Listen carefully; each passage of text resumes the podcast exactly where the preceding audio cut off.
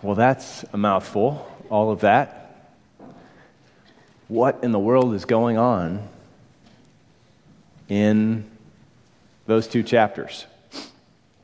Well, if this is a little bit of a, a beacon, let me just give you the big idea of these two chapters, okay? And I'm going to repeat it several times, so if you don't get it all down, it's okay. When our trust is in man, the Lord takes away our supply that he might become everything to us. When our trust is in man, the Lord takes away our supply that he might become everything to us. Or you could say that our text is about God giving by taking away. Okay? So now, first off, as we approach this text, we're going to probably do things like this a few times through the book of Isaiah because there's just so much cultural language, history, distance between Isaiah's word, world and ours, okay? And it's, just, it's a hard thing sometimes to understand what he's saying. Well, first of all, we need to know what we're reading. We're reading prophecy, okay? And a lot of Isaiah is poetic, it's poetry.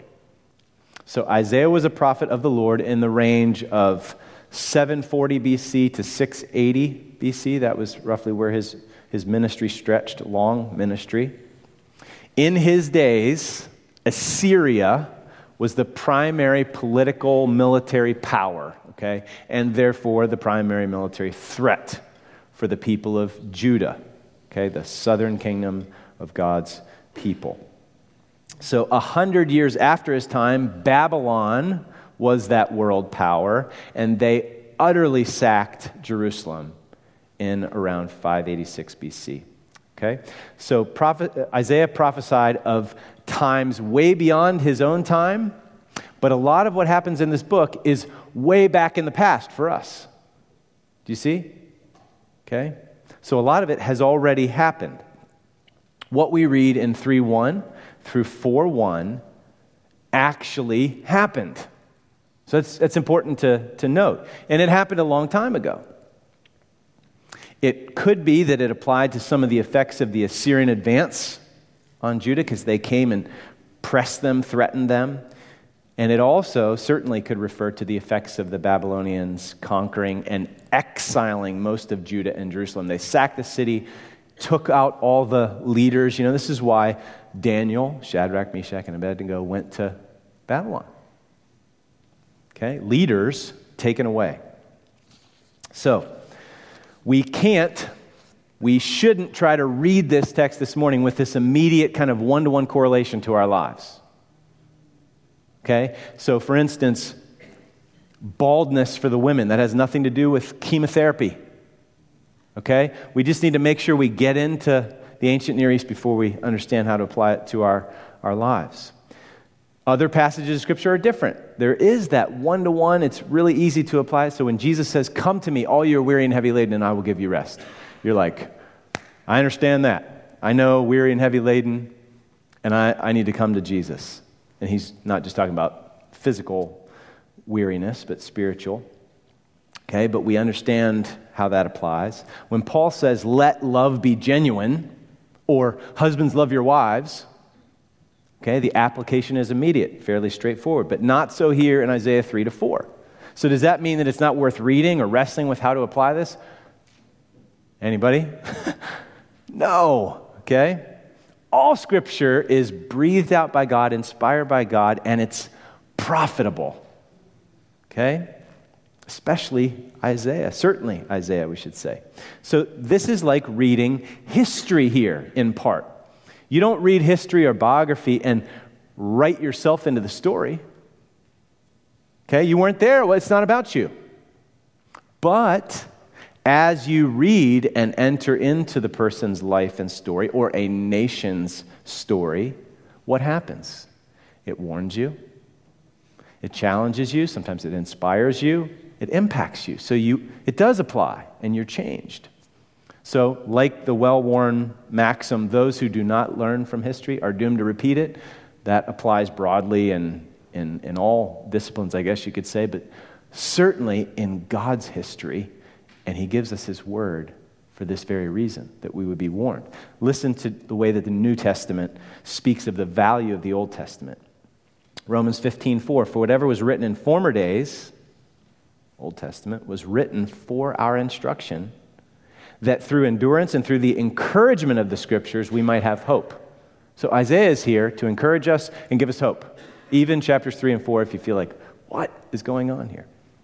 And 1 Corinthians 10 11 says, Now these things happened to them, Old Testament people, as an example, and they were written down for our instruction. And then it says, Therefore, let anyone who thinks he stands take heed lest he fall. It's interesting. So they fell because of their pride.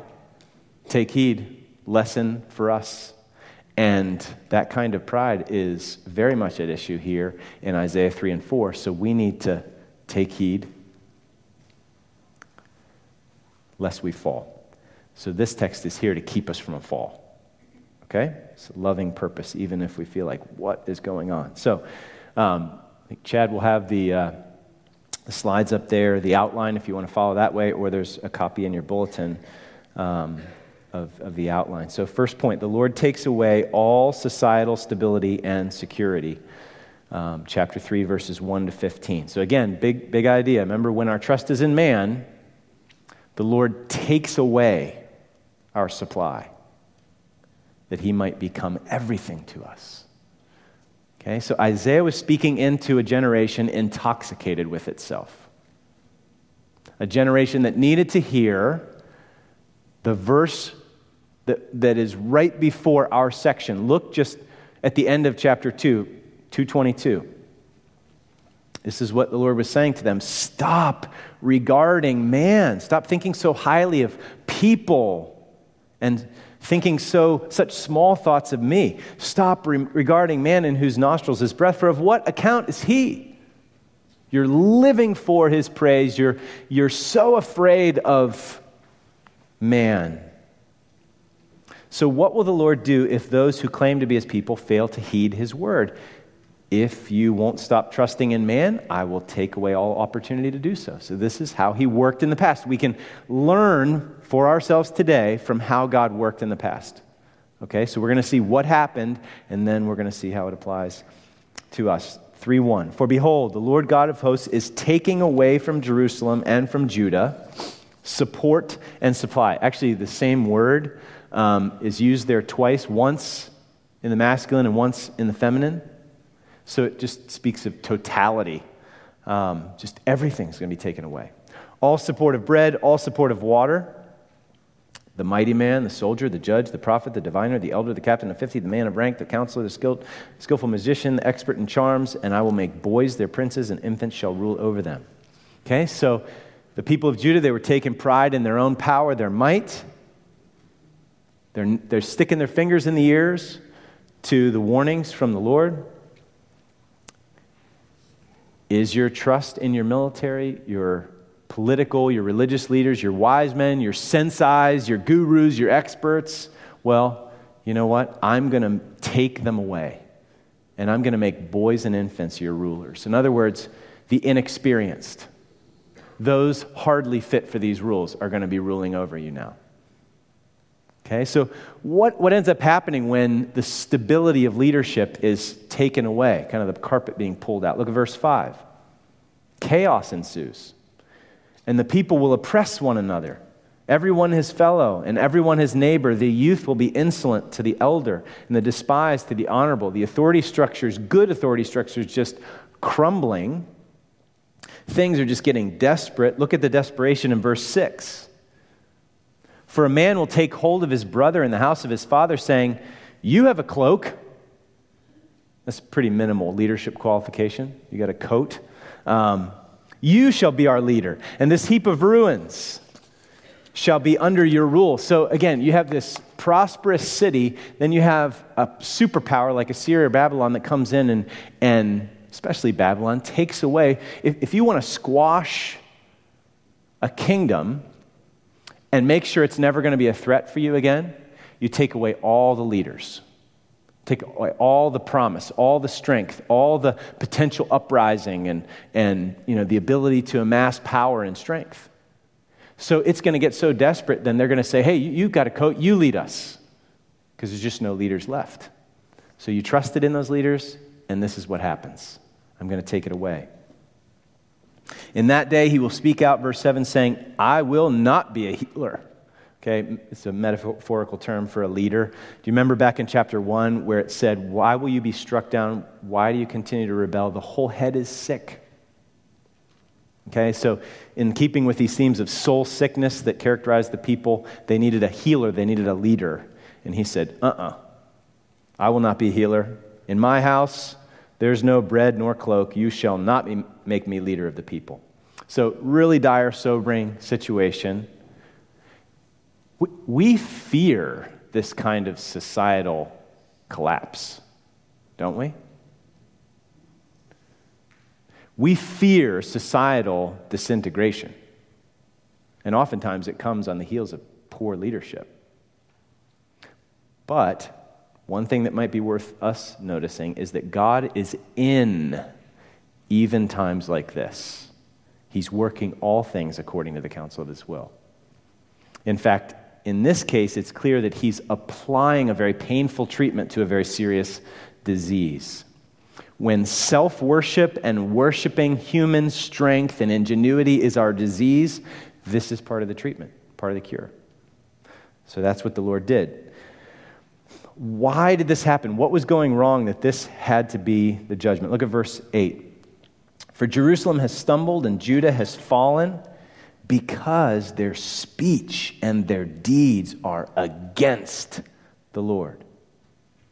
Remember, if you're familiar with the book of Isaiah, chapter 6, a lot of people are familiar with that chapter at least. Remember what Isaiah said when he saw the Lord? He, saw him high and lifted up. And what was his response? Holy, holy, holy Lord. He said, Woe is me. I'm lost. I am a man of unclean lips, and I live among a people of unclean lips. Their speech and their deeds were against the Lord. Okay, just for what this is worth, little force for the trees um, orientation. Usually, prophetic books start out with the calling of the prophet, like right up front.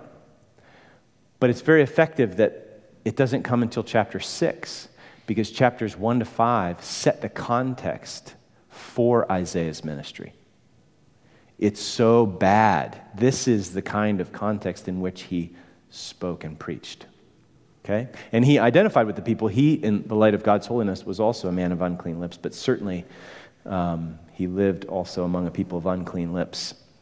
So, their speech, their deeds are against the Lord, defying his glorious presence. Um, literally, that defying his glorious presence is literally defying the eyes of his glory. Their sin was in God's face because his eyes see everything. So this was ugly, high handed rebellion that was characterizing the people. Look at verse 9. For the look on their faces bears witness against them. They proclaim their sin like Sodom, they do not hide it. The Lord is taking away, okay, all societal stability, security, but He makes it very clear. He, he's the one taking it away, but he makes it very clear that this is because of their stubborn sin. You see that? So he goes on and says, Woe to them, they've brought evil on themselves. I think sometimes when things start to, if the Lord disciplines or judges people, they get angry at him. Why are you doing this? Well, Woe to them, they've brought this evil on themselves. Okay? Now, even though this judgment came on Judah, it was not rash and indiscriminate.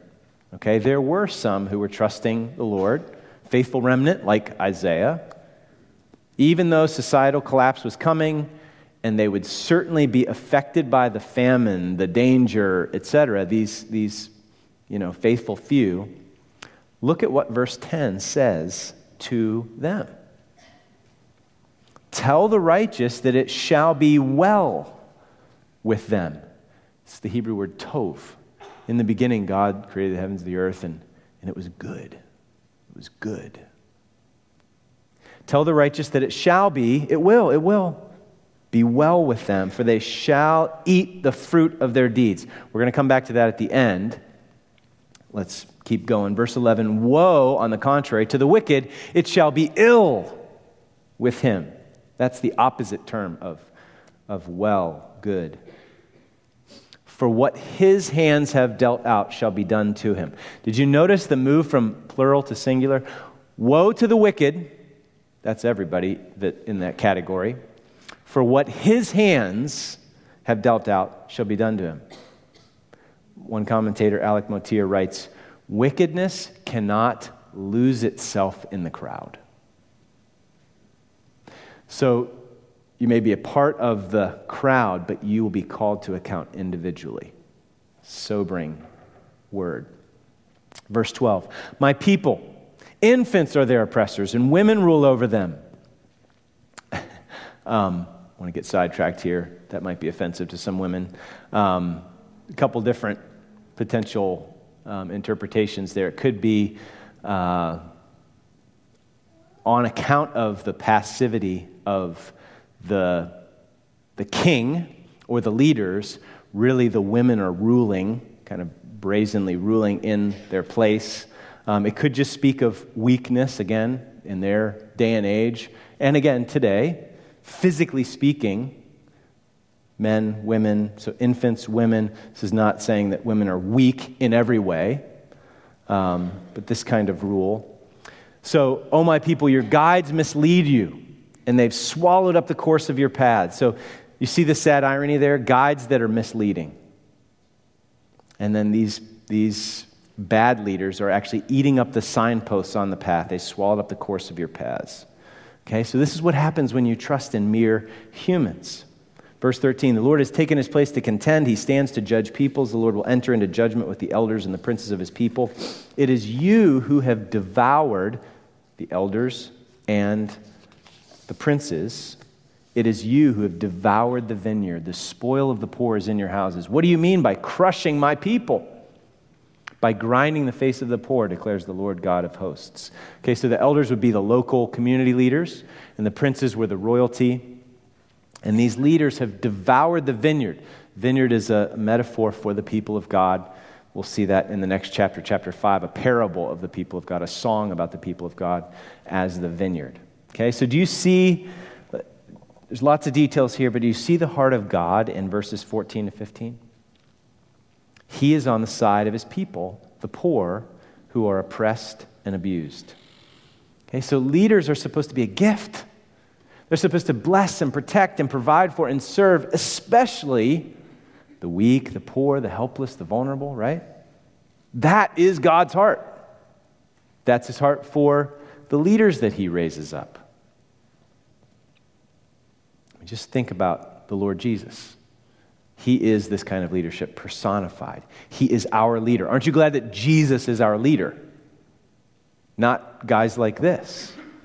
Mark 10:45 even the son of man came not to be served but to serve and to give his life as a ransom for many. John 10:10 10, 10, the thief comes only to steal and kill and destroy. I came that they may have life and have it abundantly. I'm the good shepherd. The good shepherd lays down his life for the sheep. Those who feed on the people Rather than feeding the people, he will judge. So, verses 115, there's this special emphasis on the failures of the men at the time and the Lord's judgment. Now, as we turn to verses 16 to the beginning of chapter 4, there's actually a special emphasis on the failures of the women in Judah and the Lord's judgment. So look at point two the Lord takes away all social pride and beauty verse 16. The Lord said, Because the daughters of Zion are haughty and walk with outstretched necks, glancing wantonly with their eyes, mincing along as they go, tinkling with their feet, therefore the Lord will strike with a scab the heads of the daughters of Zion, and the Lord will lay bare their secret parts. In that day, the Lord will take away the finery. I'm not going to read that list again, okay? So, note first here that these women are referred to as the daughters of Zion. Zion is another term for Jerusalem. Okay? Here's the point like mother, like daughters. They characterized these daughters of Zion the pride and the vanity that filled the city. Okay, the city that should have been the faithful city, filled with humility, filled with people who, who worshiped the Lord and gloried in their God, wanted to be enthralled with his beauty.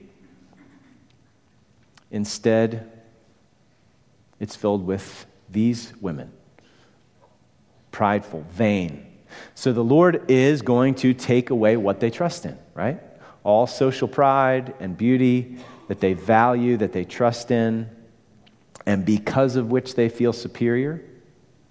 And it looks like they did all this at the expense of the poor. So, again, remember the big idea when our trust is in man, the Lord takes away our supply that he might become everything to us. Okay, so serious disease requires serious measures to wake a generation like this and subsequent generations, again, back then, from their prideful, their vain stupor. Look at verse 24. This is really sobering stuff. Instead of perfume, there will be rottenness. And instead of a belt, a rope. They're going into captivity. Instead of well set hair, baldness. People would pull out their hair when they were mourning and, and in dire straits. And instead of a rich robe, a skirt of sackcloth. Again, symbol of mourning. And branding instead of beauty. So their beauty in which they trusted has now been replaced with this ugly symbol of their slavery, this branding. And then verse 25, your men, so the men, the men that belong to these women, your men shall fall by the sword and your mighty men in battle. Again, they trusted in them, and they're going to be taken away. And then note how the pronouns shift here in verse 26 and her gates shall lament and mourn, empty she shall sit on the ground. So this is talking about the city as a whole, okay? Personified. Her gates, she. Her gates are filled with weeping. She's totally empty and destitute. The same desperation that characterized the leadership collapse, you know, in the first 15 verses is characterizing this social collapse, um, family collapse among the women. Look at verse 1 of chapter 4. And seven women shall take hold of. Remember how the men will take hold of this guy and say, Hey, you be our leader. It's the same language. Seven women will take hold of one man in that day, the day of God's judgment, saying, We will eat our own bread and wear our own clothes, which is the reversal of the customs of the time of bride prices. It's the guy that's supposed to, you know, shell out the cows for his wife. But instead, they're so desperate that they're saying, We won't be a burden on you. We'll eat our own bread and wear our own clothes. Only let us be called by your name. Take away our reproach. So these desperate women will be disappointed as they continue to trust in man to take away their reproach. Okay, the Lord said back in chapter 2 that he was going to bring down every exalted, lofty thing that sets itself up against his supremacy, right? Look back at 2:11. The haughty looks of man shall be brought low, and the lofty pride of men shall be humbled, and the Lord alone will be exalted in that day. Okay, so the people of God, so called at the time, were trusting in, they were hoping in, they were regarding man, people, most highly. Judah's drug of choice was the strength, the power, the ingenuity, the social prestige that comes from man. That's who they looked to. That's what they trusted in. They were orient, oriented horizontally. And so, like it says in verse 9 of chapter 2, they went horizontal. They were humbled, brought low because they were bowing down to created things. They were worshiping created things. That's what they really loved and treasured. They weren't regarding the Lord. So he says, Stop regarding man in whose nostrils is breath. For of what account is he? They didn't heed that warning. So the Lord took it all away. Like taking an alcoholic stash, taking a, a gambler's or a drug addict's access to money, taking it away. What happens? Well, they're going to suffer withdrawal. They taste the bitter fruit of what they've sown. But the Lord is doing it so that ultimately he could heal them. His ultimate intention in all, in all of this is to give them real support and supply. He's taking it away in order that he would be their everything. That's the big idea. When our trust is in man, the Lord takes away our supply that he might become our supply, that he might become our everything. So look, point three now. The Lord will make his people truly beautiful. Chapter 4, verses 2 to 4. Okay, so again, in the context here, the women of Judah, of Zion, they're after beauty. But they were looking for it in the wrong place. So God made them ugly. Not because he's mean and vicious, but because he's a good healer. Because he wants to make us truly beautiful. And he does it by means of his beautiful branch. Look at verse 2. In that day, the branch of the Lord shall be beautiful. Okay, so he just said that in the place of beauty, they're going to have branding.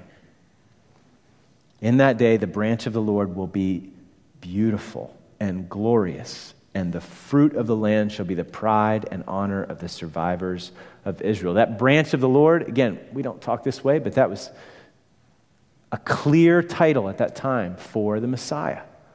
Okay, this is Jesus ultimately. Okay, so when our ideas of beauty are all horizontal, when we live according to the idolatries of skin deep, God would hate us if he were to stand by idly. It would be to leave us empty. He loves us too much for that. So he promises the branch, this beautiful, glorious branch, to make his people beautiful and to give them His glory. So if we fast forward ahead in Isaiah to a passage that many of us are familiar with, we see how the Lord makes His people truly beautiful. Flip ahead to Isaiah 53. This is obviously a prophecy of Jesus. Isaiah 53 2.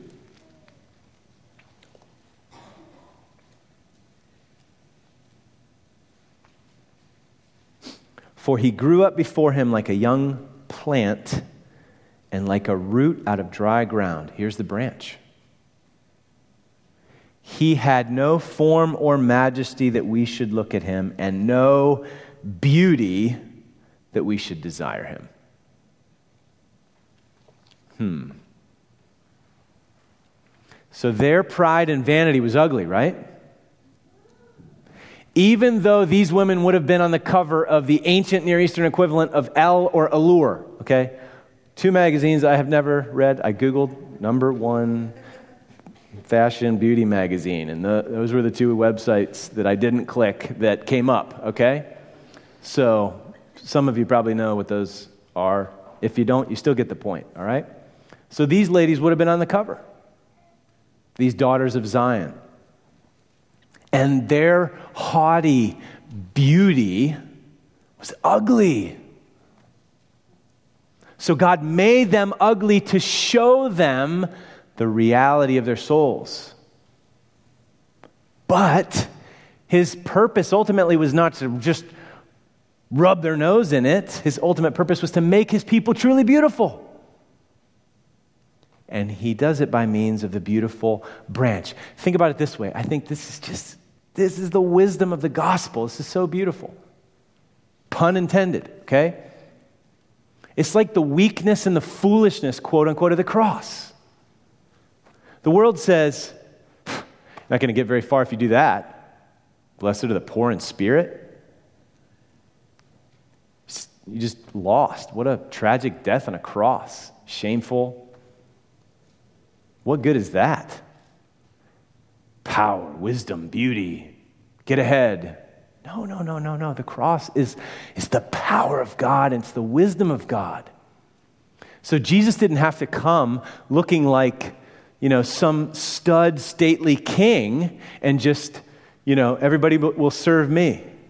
No, instead, he didn't need any form or majesty that we should look at him, no beauty that we would desire him, because he was coming to change us from the inside out.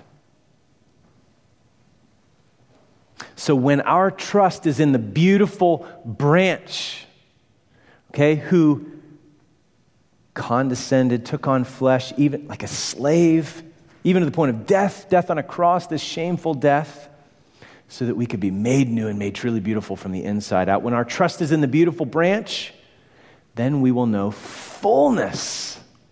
Okay, Zion was like this destitute woman, empty. But look at the result of this day when the branch will come. In that day, the fruit of the land shall be the pride and honor of the survivors of Israel. Okay, remember back to 310? I said we would look at this later. Tell the righteous, even in the midst of all that, you know, kind of threat and the judgment that's coming, God says to Isaiah, hey, tell the righteous that it will be well with them, for they shall eat the fruit of their deeds. And here it is. In that day, the fruit of the land shall be the pride and honor of the survivors of Israel. Look at what else is said of the righteous remnant here in 4 3. And he who is left in Zion and remains in Jerusalem will be called holy. Everyone who has been recorded for life in Jerusalem. When the Lord shall have washed away the filth of the daughters of Zion and cleansed the bloodstains of Jerusalem from its midst by a spirit of judgment and by a spirit of burning. Only Jesus, only the gospel of grace is powerful enough to transform our hearts, to transform our leadership, okay, to transform our ideas of beauty and to create real stability, real security, real beauty. So Jesus went through the fire of judgment. He went through the fires of God's just condemnation for us so that the only fire that's left for us, if we're trusting in Him, is the refining fire of purification which is why, in the face of terrible loss, so you can imagine if you were a person like Isaiah, Isaiah, by church tradition, was sawn in two. That's how he died. And yet, these promises were true for him. So, they were going to go through severe times as a result of the sin of the majority of the people. But if we know and have a relationship with Jesus, the only burning that happens for us is that which burns away the dross and purifies the gold of our faith. Okay? He went through the fire of judgment so that we wouldn't have to. The fire that's left for us washed away the filth of the daughters of Zion, cleansed the bloodstains by a spirit of judgment, by a spirit of burning. It's a refiner's fire that's meant that we would come forth as gold. Okay, this is why, in the face of terrible loss, when the Lord takes away, even for us, the righteous can say, Naked I came from my mother's womb, naked I shall return. The Lord gave, and the Lord has taken away. Blessed be the name of the Lord. Or how about Romans 8? Paul says, Nothing can separate us from the love of God in Christ, neither famine or nakedness, peril, sword. If you know Christ, all those things are a purifying context, refiner's fire to make us truly beautiful. That's how we can be more than conquerors, even through dire straits like that. So, again, remember back to 310 tell the righteous it shall be well with them, even if they've got to go through the fires of judgment because of the sin of the majority of the people. They will eat the fruit of their deeds. So hang in there. So listen to this quote by Ray Ortlund. Um, I wouldn't be surprised if there's at least one Ray Ortlund quote, quote in every Isaiah message because that commentary that is uh, the book of the month is so good.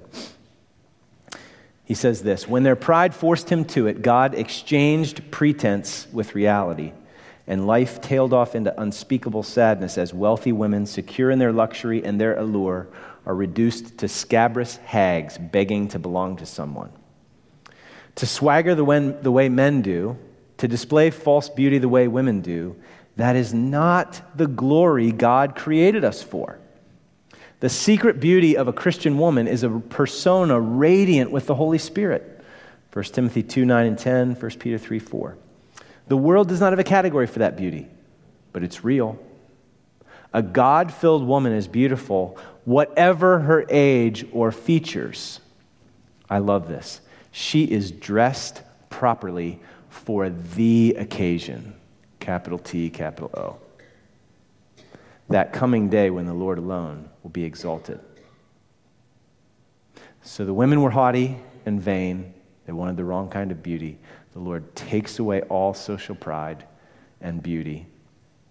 When our trust is in man, the Lord will take away our supply that he might become everything to us. He wants to give us true and lasting beauty. So, in the first 15 verses, we saw that the Lord took away all the societal stability and security. And again, He's doing it so that He would become everything to us. He wants to give us true and lasting stability and security. Okay, there's, there's like an A, B, B, A structure here. So the men, the leadership, and the societal structure, stability is, is taken away. The beauty's taken away. Beauty is returned, and societal stability is returned. Did you see that? That's what's going on here in the passage. So let's look at what the Lord is creating here. Um, this perfectly stable, secure place. Chapter 4, verses 5 and 6. Then the Lord will create over the whole site of Mount Zion and over her assemblies a cloud by day and smoke and the shining of a flaming fire by night. What was that symbolic of in the Old Testament? Do you remember? When, when, when, when was there a cloud and smoke and, the sh- and flaming fire? Okay, let him out through the wilderness from Egypt. Okay? So it symbolized his presence with his people, guiding and protecting them. When else?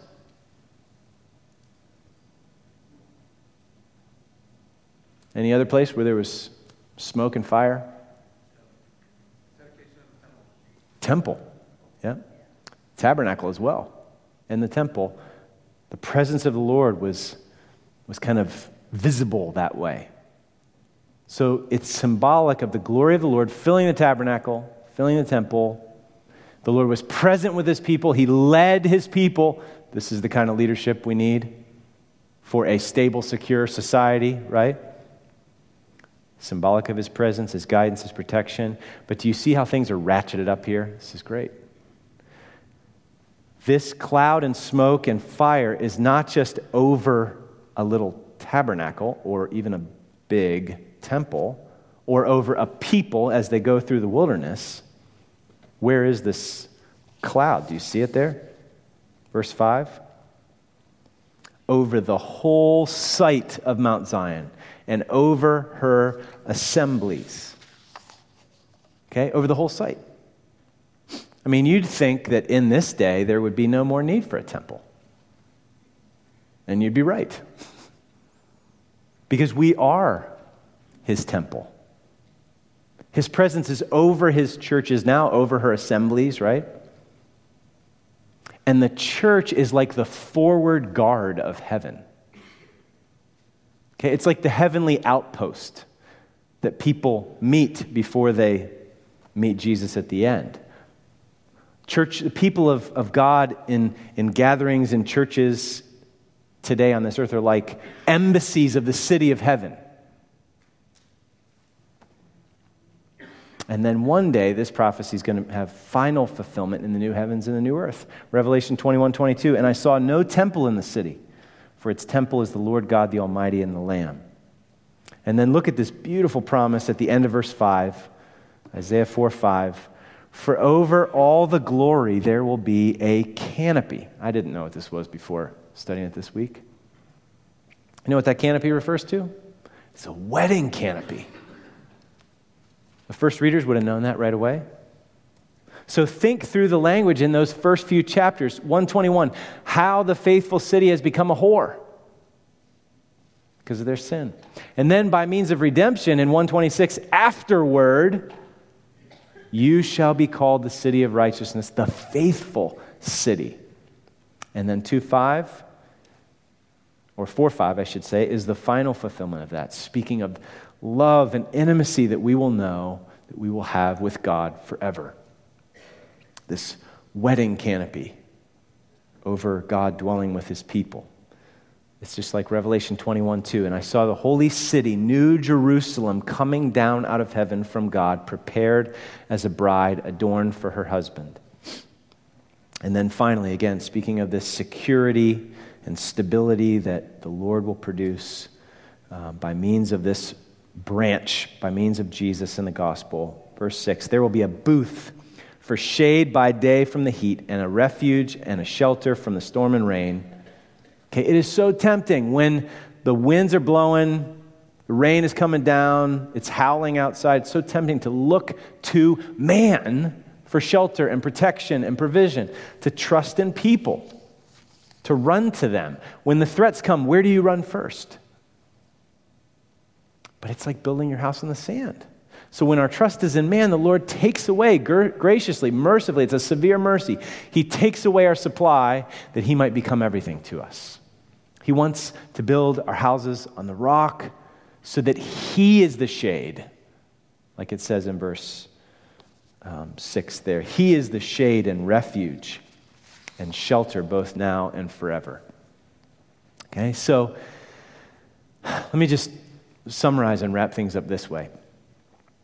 Um, I know that's a lot of ground we've covered, but we're going to sing It Is Well in response this morning. I want you to know why we chose that song. Um, recently, we've made some changes to the structure of our service, wanting to um, reflect the pattern of the gospel in the structure of the service. So we start with a big God. All creatures of our God and King. He's our God, He's our King, He's worthy of all of our worship. And then oh, we've worshiped and served, created things. We need mercy. God have mercy on us. And then Jesus paid it all. So God, our sin, Christ, our Savior, sufficient supply. And then response. What's the response to the gospel? What's the response to the word of God? Well, this morning it's going to be, it is well.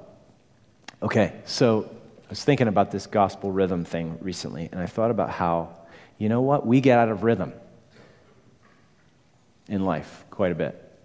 We get off beat. If that happens in music, it's really ugh, cringe-worthy, you know, to your ear. Well, we spiritually get out of rhythm. We get off beat. Or like an instrument, we get out of tune. We need to be tuned by the gospel of Jesus. So, like me, maybe some of you, the last two days, oh man, there were times that I was out of rhythm to my shame, my stupid, sinful heart. And I knew that we were going to be reciting Psalm 51. At one point, I think it was yesterday, one point yesterday, I realized I'm so glad we're going to be reciting Psalm 51 together tomorrow. Actually, I read it last night, but, but I knew that I needed that. I, I needed to be retuned, I needed to get back into rhythm. So, Sunday service is almost like you could think about it like a, a gospel metronome. Does anybody know what a metronome is? To keep the rhythm. So, you and I are so prone to put our trust in man. And then we reap the, the effects of it. And the Lord is so gracious to give us a weekly reminder like this to keep us in rhythm. Like when we sung, um, what's the first song? Uh, creatures of our God and King. Can you put verses three, verse three up from um, all creatures of our God and King? Sorry, I didn't give Chad a heads up on that one. Um, but that was so good for me. I needed to hear that. All the redeemed washed by his blood come and wait a second, that's not the is that verse 3? Beginning of verse 3? Well, anyway.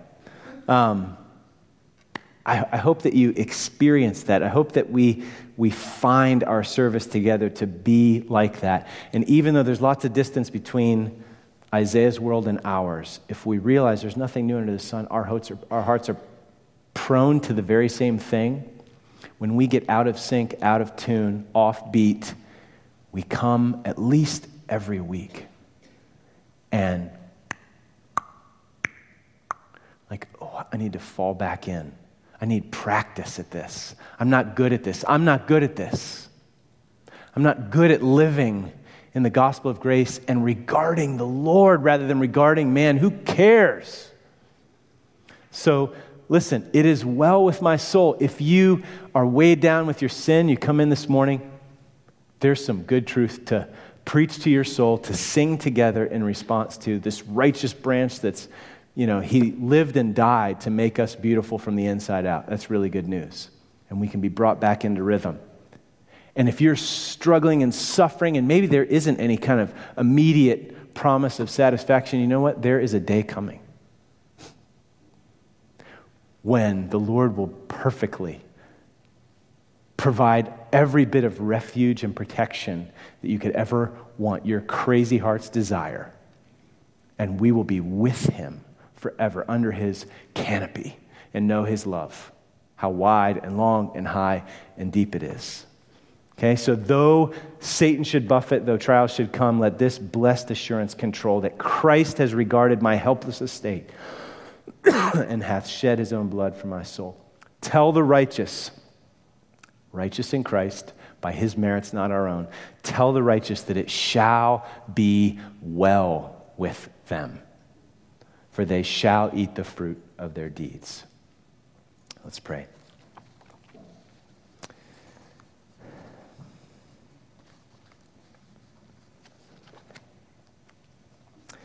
Thank you, Lord, for this passage that says so clearly that because of Jesus, the righteous branch,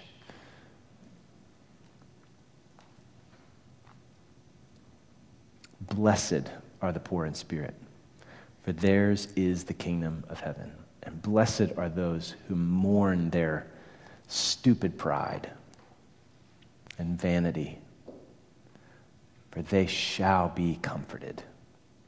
And I pray that we would take these promises to heart and be encouraged. In Jesus' name.